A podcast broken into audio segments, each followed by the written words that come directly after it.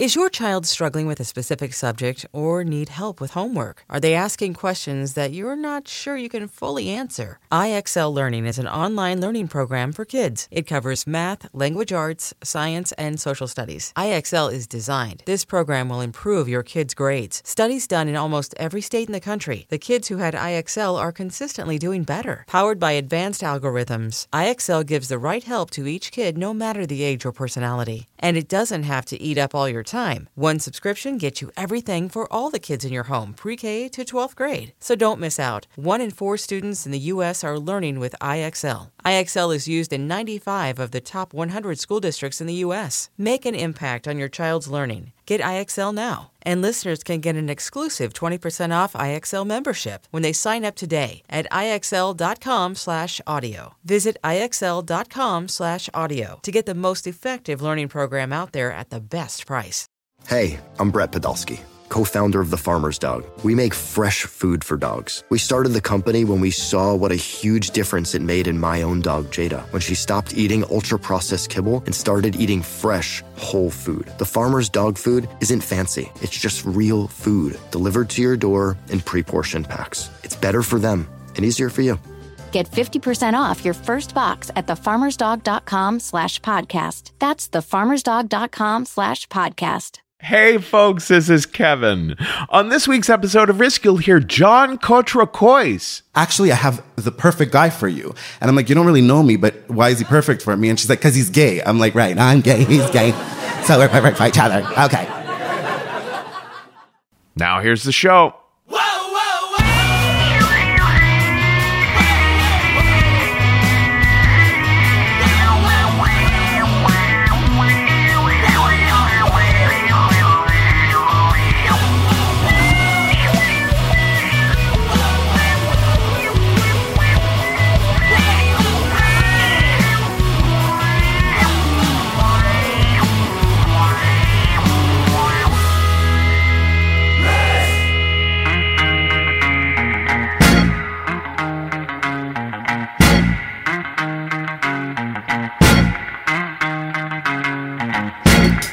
Hello, kids. This is Risk, the show where people tell true stories they never thought they'd dare to share.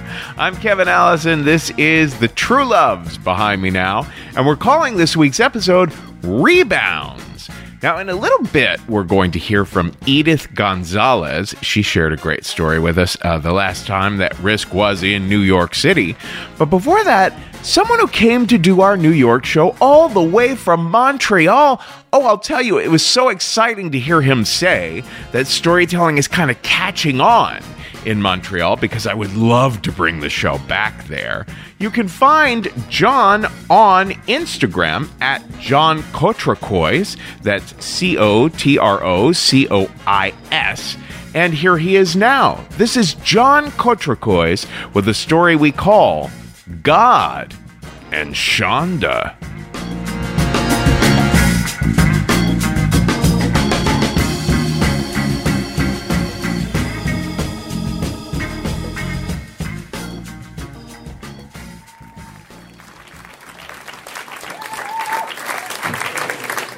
Hi, guys. So, up to now, my life has been a series of unfortunate events sprinkled with like uh, chaotic, dramatic moments, epic moments, including tonight being here in New York telling one of my stories. If I had to pick a theme song for my life, it would be Alanis Morissette's Isn't It Ironic? Yeah. Every time I get on a bus, an empty bus, I will always pick the one seat that's either broken or has gum on it. Every time every single time. One time I was in Greece and I decided to take a little cute boat ride at night between islands. And I thought, what's the worst that could happen? And I ended up in a hurricane, like an actual hurricane. Lightning striking, waves crashing onto the boat, people vomiting everywhere, like something out of a horror movie. Being a magnet for chaos does not help my dating life not too many people want to deal with this mess. Not too many people want to deal with the complicated guy. I've actually been broken up with on my birthday because somebody, yeah, because the guy couldn't handle how much drama follows me, right? if I were to choose a writer for my life, it would be the woman who created Grey's Anatomy, Scandal, How to Get Away with Murder, Shonda Rhimes. One night I was watching one of her shows and a bus caught on fire and flew into a hospital. Yeah, and I thought to myself, really, Shonda Rhimes? Really? Things like that don't actually happen. That's not reality. That same night, my sister called me and said that my brother in law got into a bicycle accident, hit his head, and had temporary amnesia. Carry on, Shonda Rhimes. Carry on. Living like this for the last 36 years, I try my very best to stay out of drama, especially when it comes to dating, okay? Yeah, especially when it comes to dating. I try to stay out of drama. I deleted all of the apps. I'm single and I really wanted to meet somebody, so I would put myself out there and I would go to different parties and meet different people in different social circles. And every single time they would try to introduce me to one specific guy who dated my ex. So my ex-boyfriend's ex-boyfriend, right? And I would always politely decline because that's drama. Not today, Shonda, not today. And I get to this other party and I'm sitting next to this random girl who brought with her like these vegan, gluten free seaweed cake pops. Don't get me started. And out of my desperation, I asked her if she knew anybody for me and she said yes. She said, actually, I have the perfect guy for you. And I'm like, you don't really know me, but why is he perfect for me? And she's like, cause he's gay. I'm like, right, I'm gay, he's gay. So we're perfect for each other. Okay. I asked for his name, and again, it's the same guy. It's my ex boyfriend's ex boyfriend. And I explained to her why I don't think it's a great idea. And she says to me, but what if it's serendipity? And I'm like, it's not serendipity. I've basically dated all of Montreal, and now I have to move. Hi, New York. so she's like, no, but really, it might be serendipity. I'm like, you know what? That makes me sound a little slutty. So maybe it is serendipity let's do this. So numbers are exchanged and he's Greek and his name in Greek means God. So I'm to go on a date with God. Yeah. And God comes to pick me up in a fancy car and I know that it's fancy because it has the four circles. And, uh, God takes me to this really nice Thai restaurant, and guys, God is good. Like, he's really nice. He comes from a great family. Both of his parents are alive. They're still together. He's a non-smoker. Great potential, right? But just the idea of that got me into such a panic mode. Like, what if he doesn't like me? What if he rejects me because of all of these crazy things that keep happening to me? So I turn into the most basic, fake version of myself. He asks me, like, do you like your job? I'm like, I love my job. Guys, I hate my job. He's like, Do you go to the gym? I go to the gym twice a day. I don't even know where the gym is. Like, seriously? I start laughing at every stupid bad joke that he makes. Pretending to be somebody you're not is exhausting, but it does pass the time pretty quick.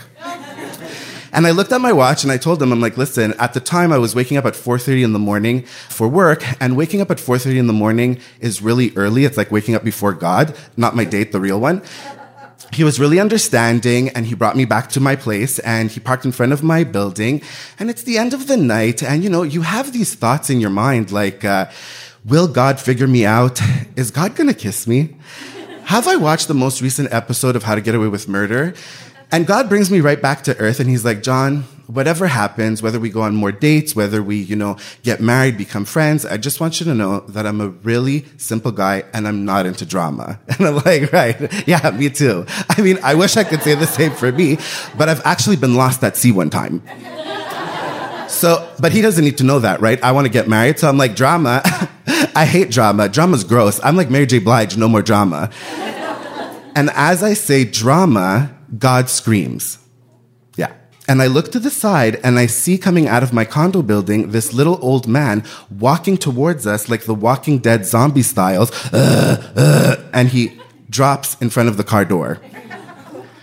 Really? Shonda Rhimes? Really? I can't even get one night? Really?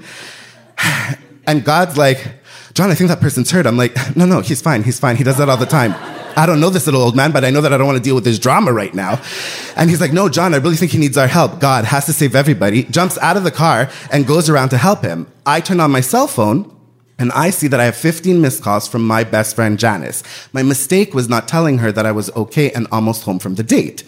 So I see her calling again and I press speaker. Outside of the car, God is calling 911, but it's fancy because it has the four circles and picks up the 911 call inside the car. And all Janice hears is 911 emergency, how can I help you? And a few things you guys need to know about Janice is she's my very best friend. She's Lebanese. She goes from zero to 100 like this. If she loves you, she will cut somebody for you. We've been to Whole Foods and somebody pushed their carriage in my ankle and hurt me, and she started a fight. Yeah. We've been kicked out of Whole Foods twice. Yeah. So now we're back in the car, and Janice hears 911 emergency. How can I help you? And starts to lose her mind. Emergency! What's the emergency, John? Are you okay? And the operator thinks that Janice is in the crisis and says, Madame, please calm down. Please calm down. And I'm like, no, no, no. I'm like, there's a guy outside and he's hurt. There's a guy outside and he's hurt. And Janice hears hurt. Someone's hurting you. Who's hurting you? I'm gonna kill them.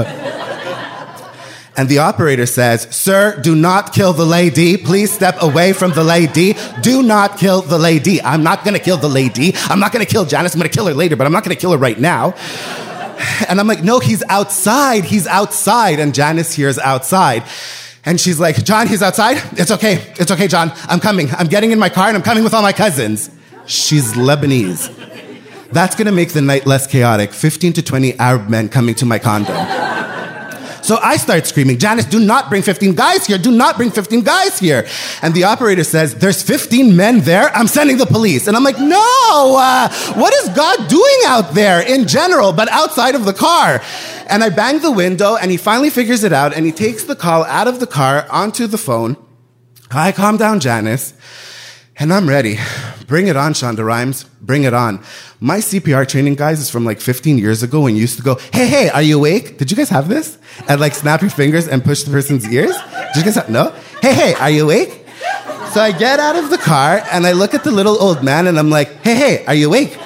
And he's like, 103. 103. He's 103 years old. And my date, God all knowing, is like, John, he's not 103 years old. He must live in apartment 103. But that's impossible. I live in apartment 103. And unless this is an episode of YTV's Goosebumps, I don't live with this zombie person. And he's like, no, maybe it's the next building. Of course it's the next building. All the buildings look the same. So I leave the little old man in the hands of God and I go to, to the next building and I press 103 and I hear, hello? It's his like mother or wife or something. And I'm like, ma'am, did you lose somebody? And she's like, I'm coming. And I wheel her to the scene. Now we hear sirens. Ambulances are coming. Cop cars are coming. It's freaking chaotic. Uh, this is my first date, by the way, with this guy, guys. And the ambulance people come out and they need help. Do they ask God? No. Do they ask his wife? No. They ask me, of course, but it's okay because I've seen like 15 seasons of Grey's Anatomy, so I'm basically a doctor. So I put on the gloves. I'm holding the little poor man's head, and they're asking him these ridiculous questions like, "How much drugs are you on? How, how is anybody supposed to know how much drugs they're on? Or like, who's the prime minister? What do I look like? A mathematician? I don't know who the prime minister is." So I'm holding his head, and they keep asking him questions, and I'm just trying to puppet master this guy's head to yes or no questions, just so I could get the night over with. And like, sir, are you on medication? Sure. You know, sir, do you live alone? No. His wife's right there. Sir, are you on Viagra? That's disgusting. So I'm like, no. And then I'm holding his head. His nose is bleeding. He's shaking. I'm covered in blood. And I look up at God, both of them, and I'm like, I'm drama free. And my date and probably God try not to laugh. And I pack up the little old man into the ambulance. I put his wife in the ambulance. I smack the ambulance like I'm a doctor from Grey's Anatomy.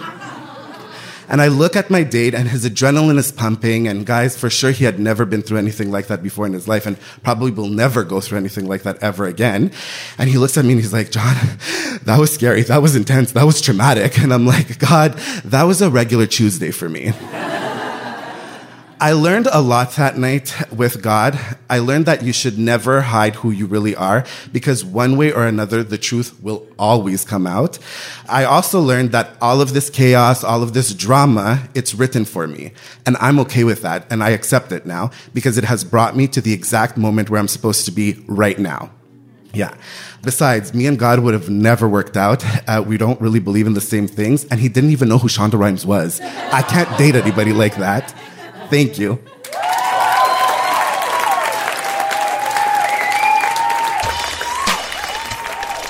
Drama, drama, drama. Drama. Yeah. Save the drama for your mama. Don't fuck this up, drama. I think we can dispense with the drama. And you guys all buy it, eat it up, and you love it. You love it because you feed off that drama. You all love that drama. Enough with the drama. Everything they do is drenched in drama. Don't be such a drama queen. Oh, stop being such a drama king. No way. With drama, there is no shortcuts. Drama, drama, drama. Drama, drama, drama.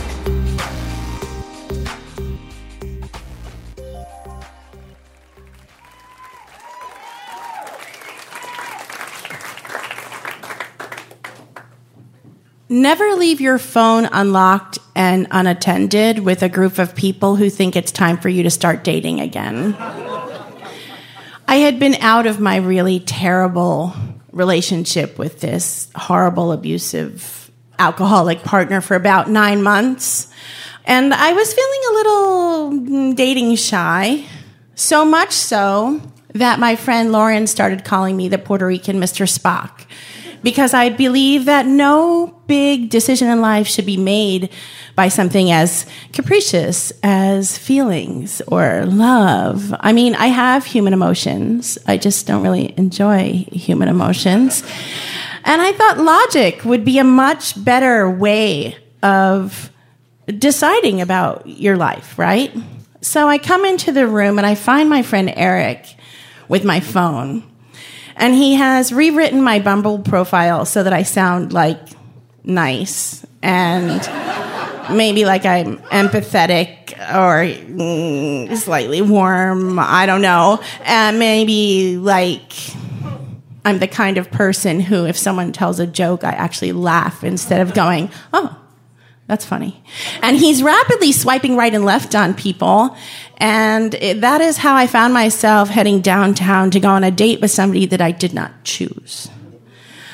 I like tall, dark, handsome, brooding artists, sort of like borderline alcoholic, not the actual abusive alcoholic. Somebody really to balance me out there. And I found myself meeting up with this short, bald, sort of pot belly, hairy back Englishman. We meet up at the bar and we're having our drinks. And like I said, I do tend to approach things in a very sort of logical way. And so I ask him about his situation, and it turns out he's about six months behind me in his divorce process, and he starts to talk about his feelings. And so I ask him about his feelings, and he begins to, like, I don't know, be emotionally honest and really bearing his soul to me. And so we order food. And the food arrives, and I have this huge artisanal cheeseburger on a brioche bun. And yeah. And he has this sort of salady thing with kale and an egg on top.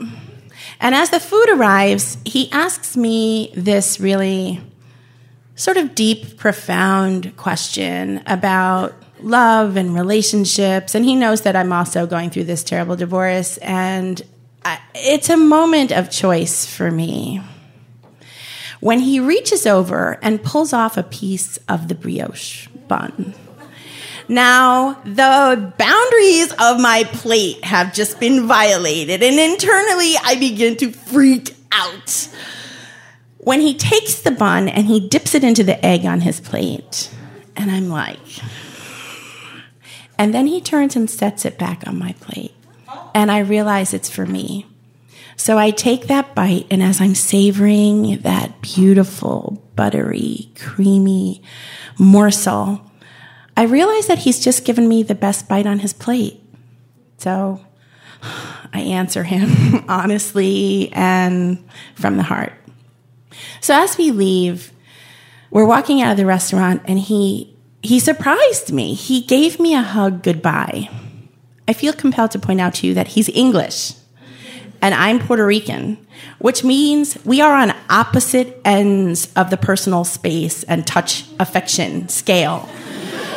so when he hugs me, I was surprised that he did it, but I was also shocked because it felt like the magnetic poles of the earth had switched and a pulse of energy came from the center of the earth straight up through the bottom of my feet and out the top of my head. And I thought, oh, no good can come of this. So we start going out, and turns out he's really awesome. So much so that when, like, you know, I haven't had sex in over a year, and this is the guy. This is the guy. So I invite him back to my apartment, and I have like, I'm so nervous. I have about 17 layers of clothes on. And the first time he comes over, we're there and we start making out, and, and, and I'm just like, oh God, in my head, I, I think about everything like it's, I'm a scientist, so I think about everything like it's data input and, you know, analytical thing happening all the time. And I just was like, get out of here, just shh. Every time he kissed me, it was like time just stood still. Everything quieted. I was perfectly in the moment. And we start having a great time around New York, and the sex is fabulous. Oh, so good. Who knew? Little English bald guys. My type now. So we talk all the time. He's an introvert, but he's really chatty with me. So we are hours on the phone with these sort of whiskey fueled teenage kind of chats, and we start doing all kinds of fun things around New York. And then one day he says, So, um, we're on the phone late at night, and he's like, Yeah, so when I moved to Australia, I was like, What? And he's like, Yeah, I need to leave my apartment at the end of this week because my lease is up and I'm moving to Australia in a couple of weeks. So, okay. And we hang up, and I'm surprised by how completely disappointed and devastated and how much my feelings actually do work. So the next morning, I call him up and I'm like, hey, listen, since you're going through the shitty divorce and I'm just through the shitty divorce, I have an idea for a social experiment. How about we just, why don't you just move in with me for the next couple of weeks and we crash and burn this as the perfect rebound for us both? And then you leave and you're on the other side of the world and we never have to speak to each other again. How bad could it be? And he says, okay. And he moves in with me. And I'm thinking, being me, this is a well designed research protocol because chances are, in the course of a couple of weeks, he's going to be so annoying that I'm going to be thrilled that he's gone.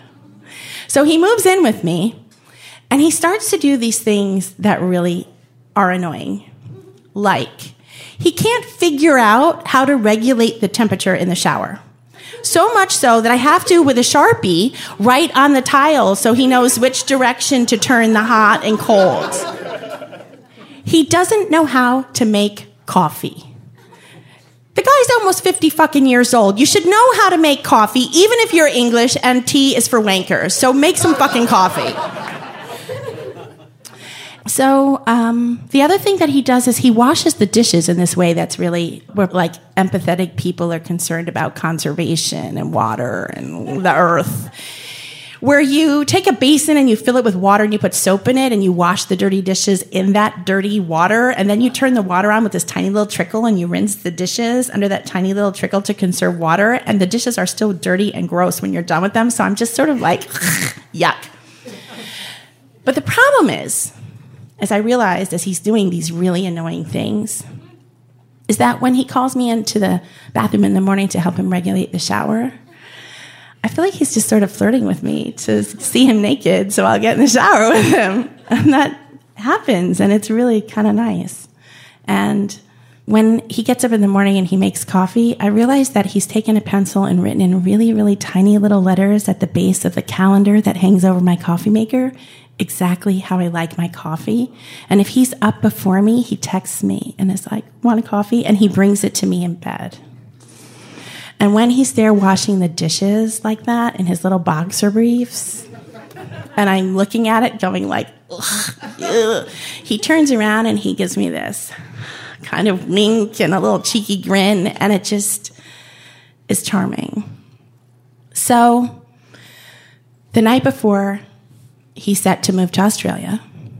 We stay up all night just drinking whiskey. And I've left the windows open a little bit because he gets really hot when he sleeps. And it's February.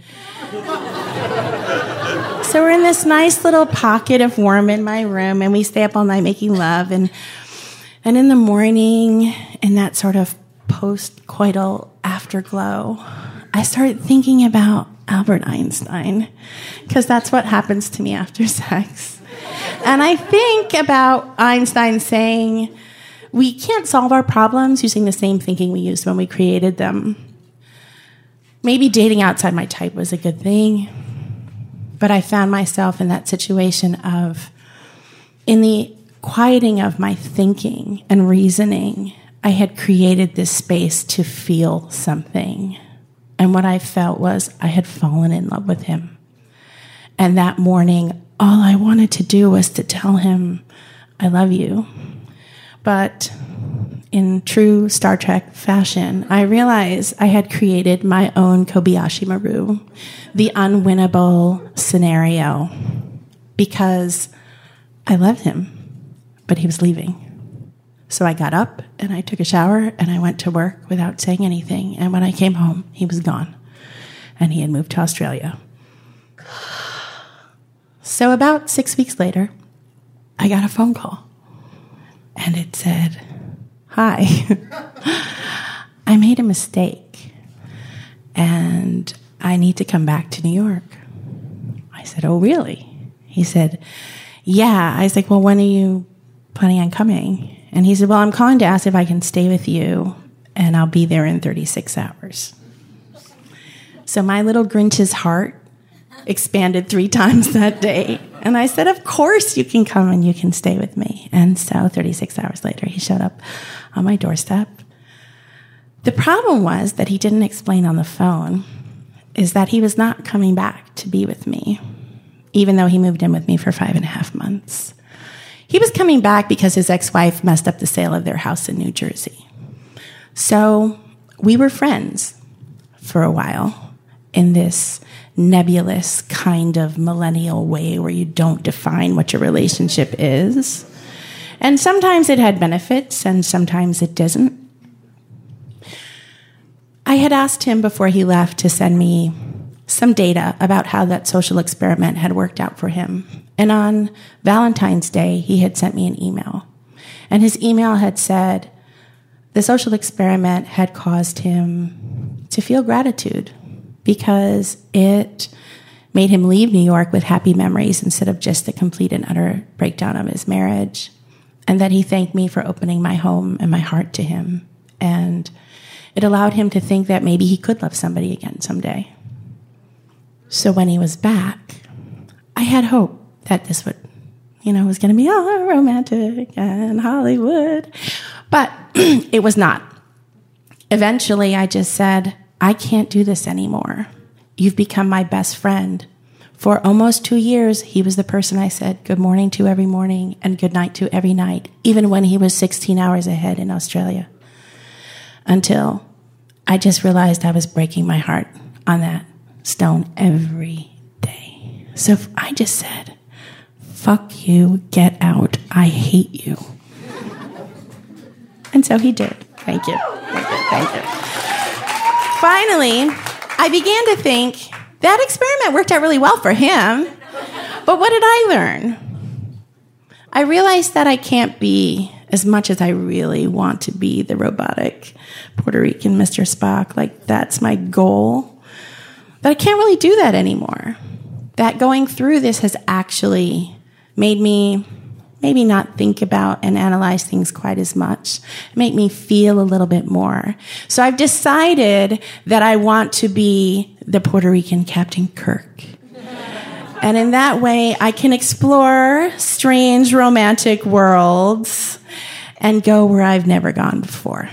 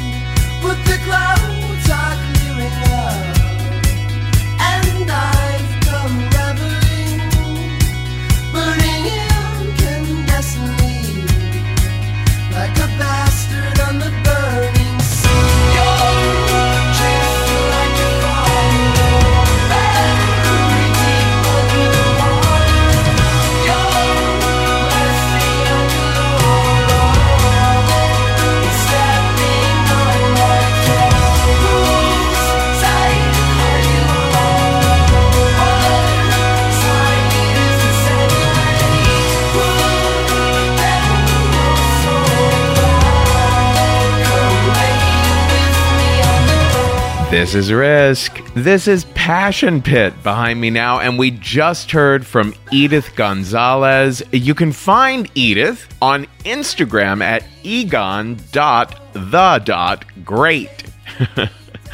and before that, we heard a little interstitial by our episode editor, Jeff Barr. And now I want to talk to you about the fact that you can't possibly have enough time to be running off to the post office. It's a hassle. That's why you need stamps.com, one of the most popular time saving tools for small businesses. Stamps.com brings all the amazing services of the U.S. Post Office right to your computer. Simply use your computer to print official U.S. postage 24 7 for any letter, any package, any class of mail, anywhere you want to send. With Stamps.com, you get 5 cents off every first class stamp and up to 40% off priority mail. Not to mention it's fraction of the cost of those expensive postage meters.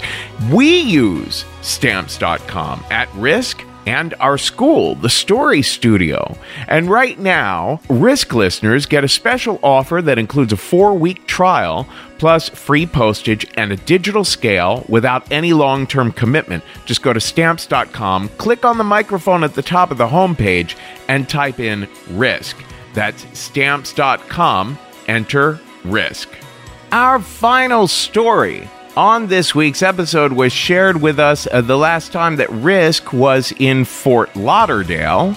This is Daniela Mitrovic, who you can find online at mushmoon.com.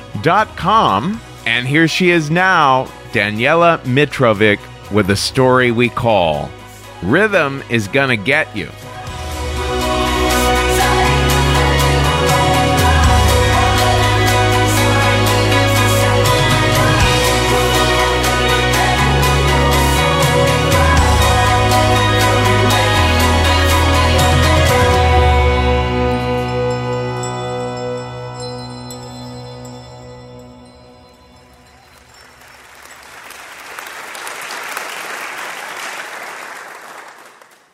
Hi, everybody. Hi.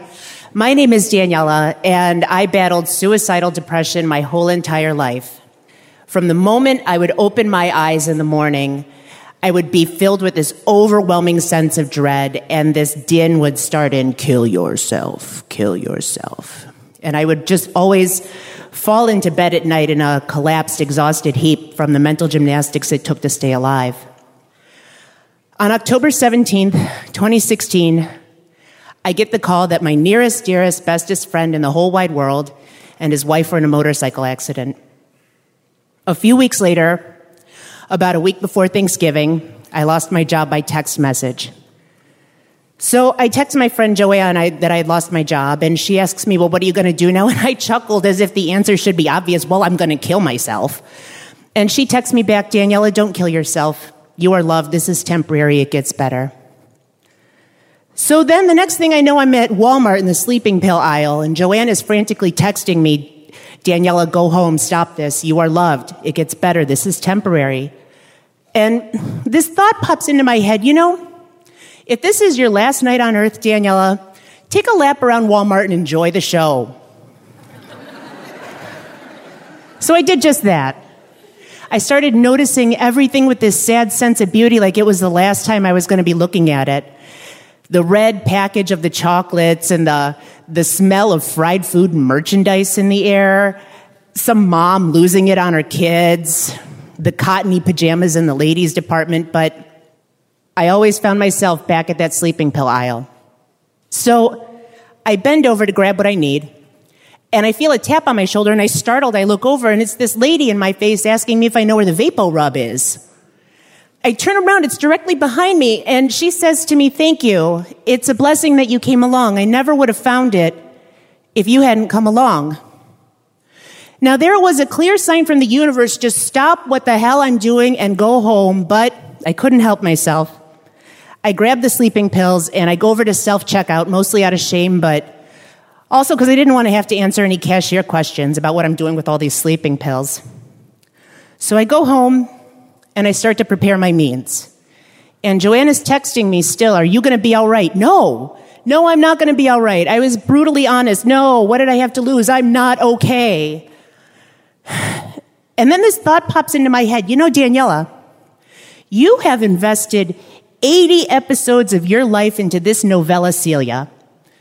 And you know the ending is sad because she dies at the end. So just, you've only got a few episodes to go. Just finish it up, rip your heart out, and then you can kill yourself. So I do that. And at some point in the night, I passed out from crying because the next thing I know, Joanne is busting through my door at one o'clock in the morning on a Monday, screaming my name, Daniela, Daniela, and I can't call back because I had lost my voice from crying. And she comes into my room and she looks at me because she doesn't know if I'm alive or dead. And I look back at her because I'm like, what the hell are you doing in my apartment at one o'clock in the morning on a Monday? And, and I had this pain inside of me, right in my middle someplace that just washed over me like a wet towel. And the only thing I could mouth was, it hurts. Everything hurts. It hurt so bad. So she doesn't leave me alone for the night.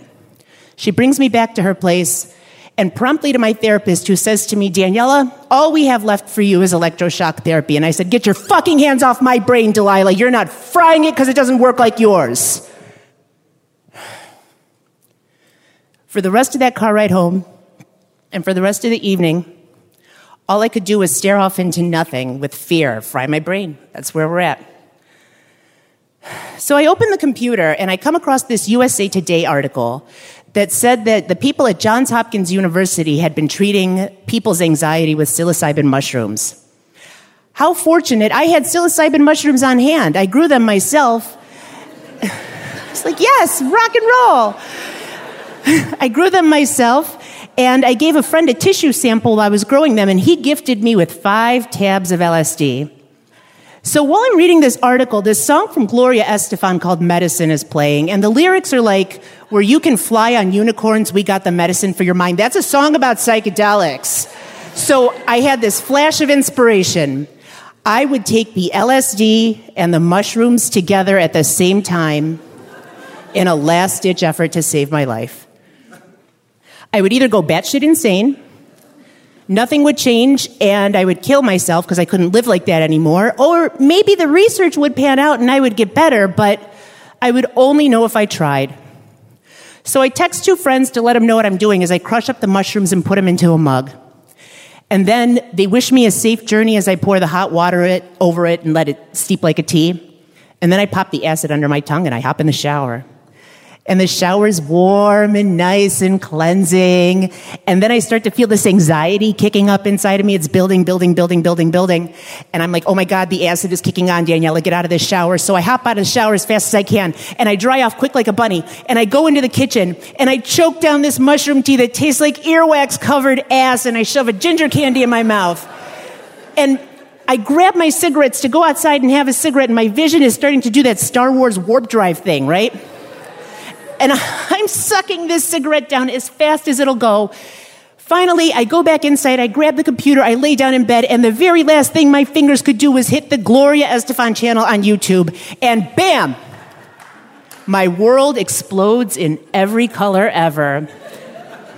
And there's these faces starting to form, and there's these tribal patterns swirling in and out of these colors, and that anxious feeling that's building and building and building, it pops. It pops. And you know that half second before you come?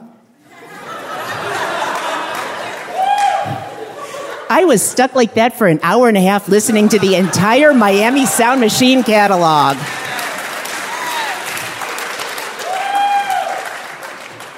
So after the psychedelics let up in about an hour and a half, I shake myself loose and I go outside and I smoke a cigarette.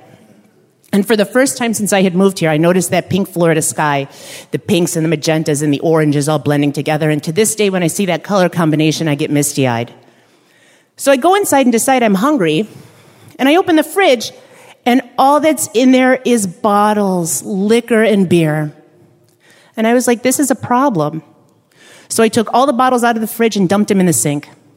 And all the way in the back of that fridge was a box of dry macaroni. So I cooked it and I ate it. And I texted my friends, hey guys, I'm okay. I'm eating the most amazing plate of buttered noodles ever. and Joanne texts me back in shock because she knew I hadn't eaten very much. Now, the music is still going, and I look over, and Gloria winks and nods at the camera, and boom! I am in a dungeon with this screaming, curly haired, scared little girl who wear, who's wearing this multicolored dress, like electric blue and green and everything, right? And she's screaming, screaming, screaming her head off. And I decide to walk over to her very slowly. I don't want her to think I'm going to hurt her. So I will walk over very slowly. And I get down on her level and I say, Little girl, what's wrong? And she says to me, I'm afraid to live. And I notice that little girl is me. And I was like, Oh, oh, is that my problem? I'm afraid to live. Okay, I got this. And I see a door and I say, Little girl, open the door. And she says, No, I'm afraid to go out there. I said, Don't worry, little girl, I'm with you all the way. 100%. We're, I'm not going anywhere. We're going to go through that door together.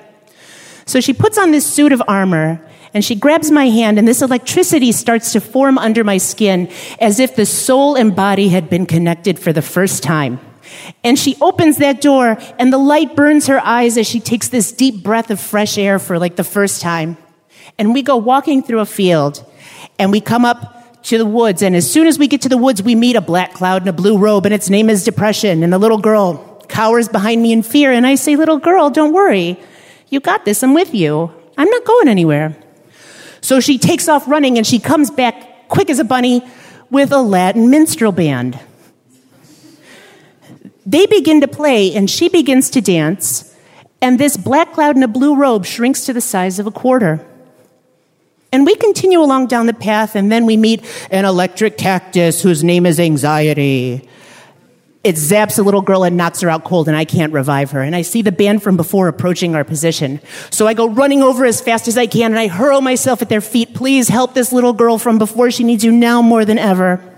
They happily oblige and they start to play. And life comes into this girl's body, and she congas this electric anxiety cactus to death. And we keep uh, going along the path, and it starts to get dark and cold and my stomach hurts because I can't see anything. All I can hear is this girl in a scuffle with someone, something. And this light opens up, and the little girl appears, and she's kind of dirty and beat up. And she looks at me and just starts to sob. And my heart just drops out of me, and I just kind of walk over and scoop her up in my arms and hold her until the crying stops. And we continue along down the way, until we come to the beach and there's a party at the beach with cake and the band from before and I'm like, little girl, there's cake, let's go. And she can't move. She's frozen. And I look behind me and I notice there's this blob on her neck and that blob is PTSD. And I say, little girl, you gotta move your feet and there's nobody home. Little girl, come on, move. Nobody is there. So I grab her and I say, move, do it now, dance to the beat of your heart, do it now. And life comes back into this girl's body and she starts to move and this blob falls off of her neck and shatters into a million pieces on the ground and i was like i am done tripping for the night that, that was my breaking point i had been tripping for 12 hours i was exhausted emotionally and physically and mentally i just needed sleep so i pop a xanax abort trip i'm done the next morning i woke up I shot up out of a sound sleep because it was so quiet. That kill yourself noise was gone. And the sun didn't feel like a sledgehammer to the forehead. And the coffee smelled amazing. And I went to the beach and the sun was warm on my skin and I could smell the suntan lotion in the air. And, and the green in the trees and the bushes was so much greener. It was as if this soot of melancholy had been lifted from my vision. And I knew I had to shout this from the rooftops, but how do you explain an acid trip? So I wrote and I wrote and I wrote until I had all the words down on paper, but they felt flat. And I didn't think I could draw, but I picked up a stylus and a free sketch app, and I drew and I drew and I drew until I had the whole trip illustrated and in a book form.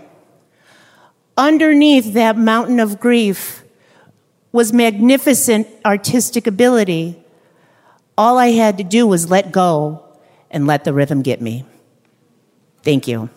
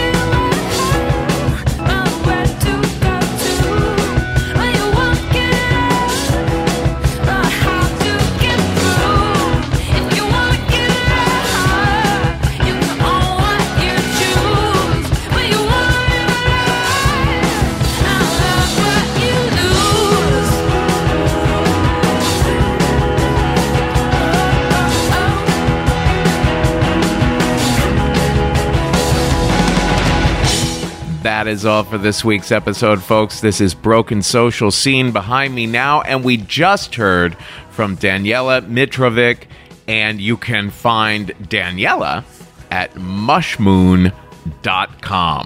There's all kinds of ways to get involved with Risk. One is to pitch us your stories at the submissions page at risk-show.com slash submissions. Another is to share the show with friends, you know, get people involved, talk about the stories with people, come to the Risk Podcast Fans discussion group on Facebook to talk about the stories.